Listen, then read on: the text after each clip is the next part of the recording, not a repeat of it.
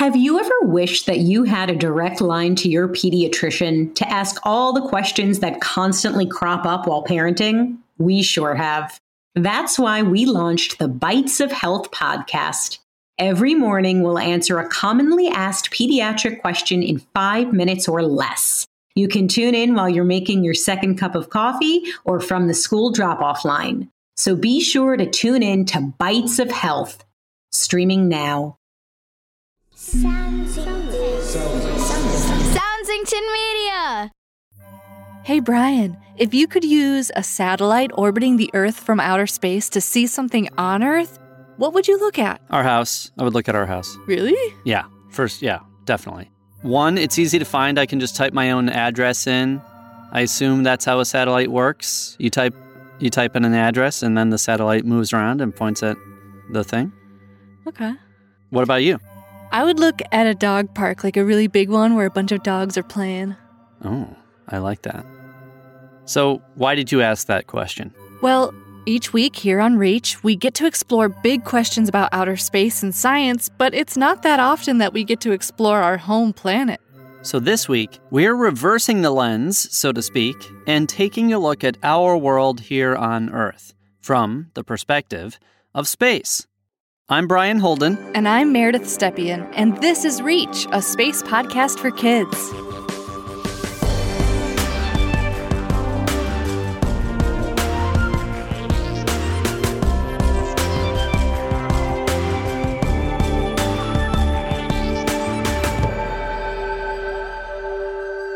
You know, Brian, this show's a lot of fun. Each week, we get to learn so much about space, science, and what it takes to get involved in exploring our universe. Totally. I mean, we learned about rovers landing on Mars, the James Webb Space Telescope, What it takes to be an astronaut. even the ethics of space exploration. And in one of our first episodes, we had the chance to learn all about black holes from Dr. Geza Gyuk, an astronomer at Chicago's Adler Planetarium. And you know, as luck would have it, we were able to catch up with an actual black hole. That's right. This week, we're kicking off our episode with a new installment of Did You Know? And we're excited to be joined by one of the strangest and most powerful objects in the universe. So please join us in giving a warm reach welcome to a black hole. Hello! Hi. Thanks so much for having me, Brian and Meredith. Did you know that black holes are formed when the center of a big star collapses in on itself? This collapse results in a huge amount of mass being concentrated in an incredibly small area. Then the gravitational pull of this area becomes so strong that nothing, not even light, can escape it. Whoa, so cool. Did you know that once formed, black holes can grow by accumulating matter pulled into them, including gas from neighboring stars and even other black holes? That's great to know. What else can you tell us about being a black hole? Here's a fun word spaghettification. Spaghettification is the process by which anything approaching a black hole's gravitational pull will get pulled, stretched, and separated, much like a piece of pasta.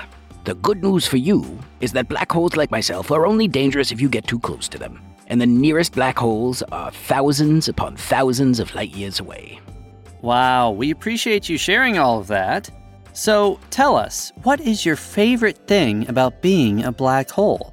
Well, in addition to being a black hole, I'm also an amateur foodie. There's nothing I enjoy more than making meals from scratch. So I'm sure you can imagine how delighted I am to spaghettify every object that enters my gravity. I just toss it into a pot, add some tomato sauce, maybe some oregano, a meatball or two, and voila, intergalactic pasta. Wow, thank you so much for joining us this week on Did You Know? Oh, my pleasure. And I have to run anyway. I have some fusilli simmering on the stove. Goodbye! Is it weird that spaghettification makes me hungry? Not at all. I'm ready for lunchification.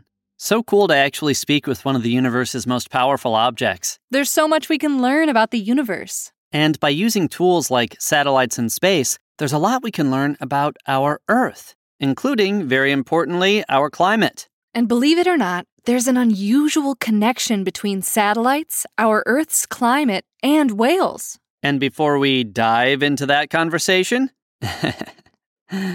get it? Dive. Yeah, we get it, Brian, because of whales. Yeah, because of whales. We thought we'd reach out to our listener community and ask them what do you think whales could teach us about climate change? Let's have a listen. Hi, my name is Bella, and I think that whales can teach us about climate change just by going about life how they do. Because the fact that they're able to help fix our atmosphere and contribute to it by literally just pooping, and it, that it helps phytoplankton have the resources that they need to create oxygen for our atmosphere. Hi, my name is Blythe, and we can learn a lot from whales. Whales play an important role in our ecosystem where they help provide the oxygen we need to breathe, and they even help combat climate change. I'm Sophia, and I think whales teach us about climate change by what they do. They poop, and by doing that, they probably don't realize that they're feeding phytoplankton, which take in carbon dioxide and release oxygen. So, and that helps climate change. It clears the air. So they don't even realize that everything they're doing while they're living is helping their environment.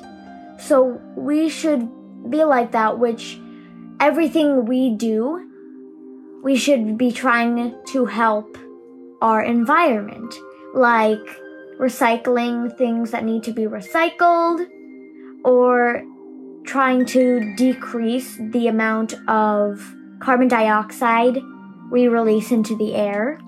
If whales can literally just do that with their lives and be a helpful thing, that shows us that we need to contribute a little bit more. Wow. Wow. I wish that our poop was as useful as whale poop. I never knew any of this about whales. Kids are smart.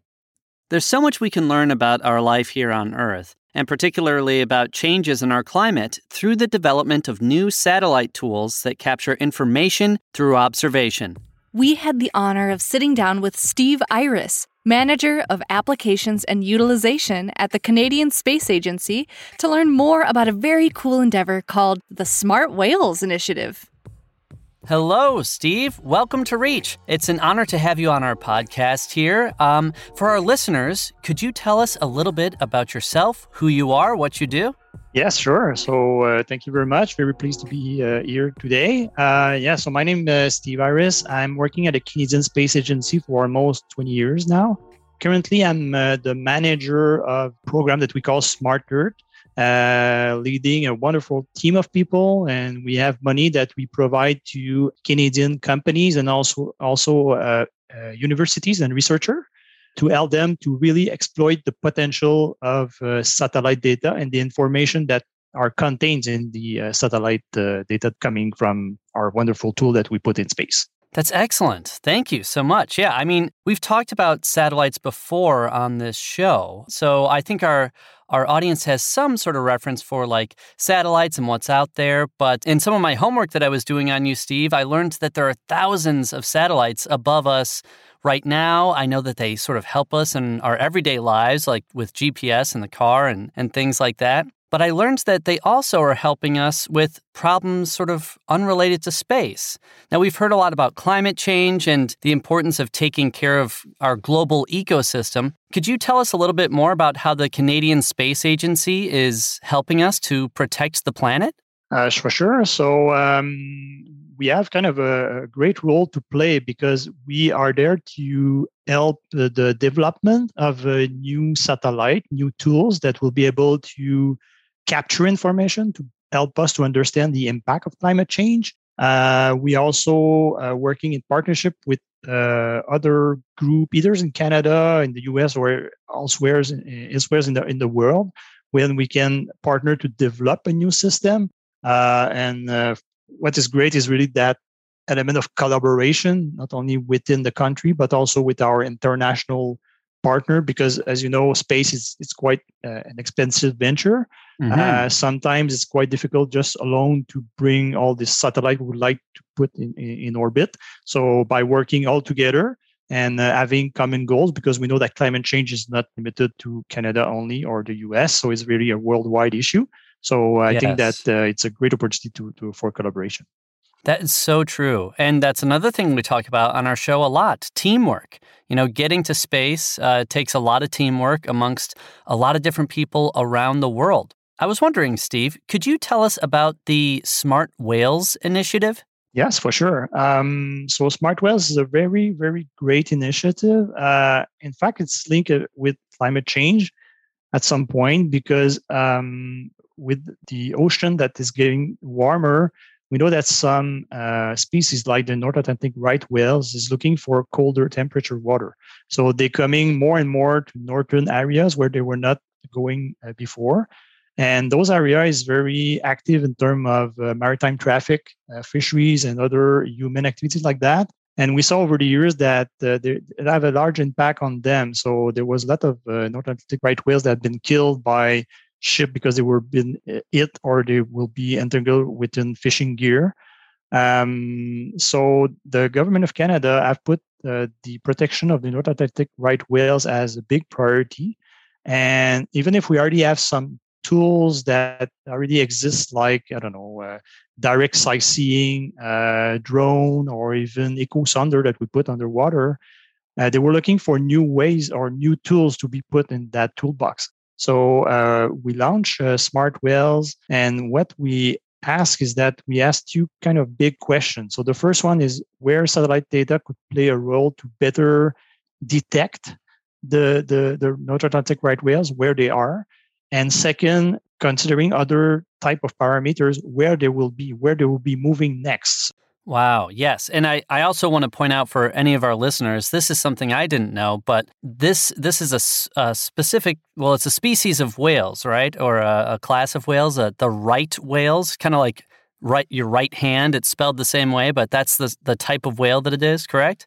Yes, exactly. And this is very big whales, and this is an endangered species. I the right number is very difficult because you look at different sources and it's not the same number but i think that it's almost agreed by these uh, different sources is that there's probably less than 400 uh, individual uh, in, in, the world. So really? it's quite uh, important to really protect them yeah. I want to ask you uh, just a couple of questions about how the satellites are going to help with this issue with the right whales. Because you talked about being able to monitor where they are or where they're going but how exactly will uh, satellite observation be able to achieve that? Yeah, the big advantage that we have with satellite is that they are going over and over the planet. So we have regular monitoring of certain areas on a regular basis. If you want to understand a certain phenomena, you need to monitor it and see if there's uh, progress or it's decreasing. So how you do this? Uh, the advantage of satellite is because of his vantage point that is very high in altitude. He has so large field of view that he could uh, look at the same time the ocean and the land and could have a good idea of the impact on the coastal area. Could monitor on regular basis, like, uh, as I mentioned before. Um, so this is where satellite play an important role to understand all those phenomena we can have a satellite who will be able, uh, with this sensor, to detect the temperature of the water. So that's one source of information. Uh, we have another one that works like our uh, regular camera on our phones, which take uh, pictures and it's look like what we're taking from home, but from mm. above. Uh, there's other sensors that are uh, not affected by any cloud condition and oh. any, they don't oh. need any water, any light to to capture an image. So all these different information this is why we have so many satellites because they are able to capture the, this, those different information. And after uh, uh, they are captured we bring all those together. And this is where we can uh, extract new information. So if we were looking for example for the projection we know that we want to look at uh, the food that they are uh, looking for. Mm. and the food is located uh, usually with certain parameters like temperature of water between that level and that level, etc. So we are able to generate maps and we can really focus on those areas. And after that, all those parameters is taken into account to say, okay, we have a 80% chance that the North Atlantic right whales will move in that spot over the next three days, for example. And it sounds like you have your bases covered. It's like you're taking pictures, and if you can't, if the if you can't see the whales in the pictures, you have the the satellite that can see through the clouds, or you can measure temperature to see where their food's going. It sounds like, yeah, you've really done a good job of trying to figure out this problem. We we we're working with very very uh, brilliant people uh, here uh, in Canada. Uh, we are working with our partners that are part of Transport Canada, really regulating the maritime transport, and also from Fisheries and Ocean that really there to protect the ocean and the species in it. Uh, mm. Uh, so the team that we have that bring all those uh, knowledge and understanding and expertise all together, this is why we think that we have a very very solid case to to to build on. So excellent, yes, teamwork makes the dream work. Before we go, we like to ask this a lot of a lot of our guests. We like to ask about what advice you might have for any of our young listeners who are dreaming about a career in space or science. Uh, what I must say is that space is very, very large. It's not only limited to astronaut that most of the time this is the main image that we have from space and when we look at their background we say oh my god they're so bright that i'll never reach that level mm. there's so many jobs related to space that you will find your way. Uh, there's a lot for sure in science, but it's not only limited to engineer. Uh, there's science part, but there's also a lot of, of, support that coming from our colleagues that working in different fields. It could be finance, legal, communication. All these people also bring uh, their knowledge and expertise to the space sector, and it's really the work that we do in the background. But uh, it's so important that we have all of this all together. And again, it's really a collaboration. So be open to work with various people, be open mind, and I'm sure you, you would get through to, to the space sector for sure. It's so it's so appealing that I'm sure that will be a lot of people interested to work in that field. So true. Yes, there's space for everyone in space, right? Oh yeah, there's a lot of space. Well, I want to thank you so much for joining us on the podcast. And I hope you have a wonderful rest of your day and good luck with the Smart Whales Initiative. Thank you very much.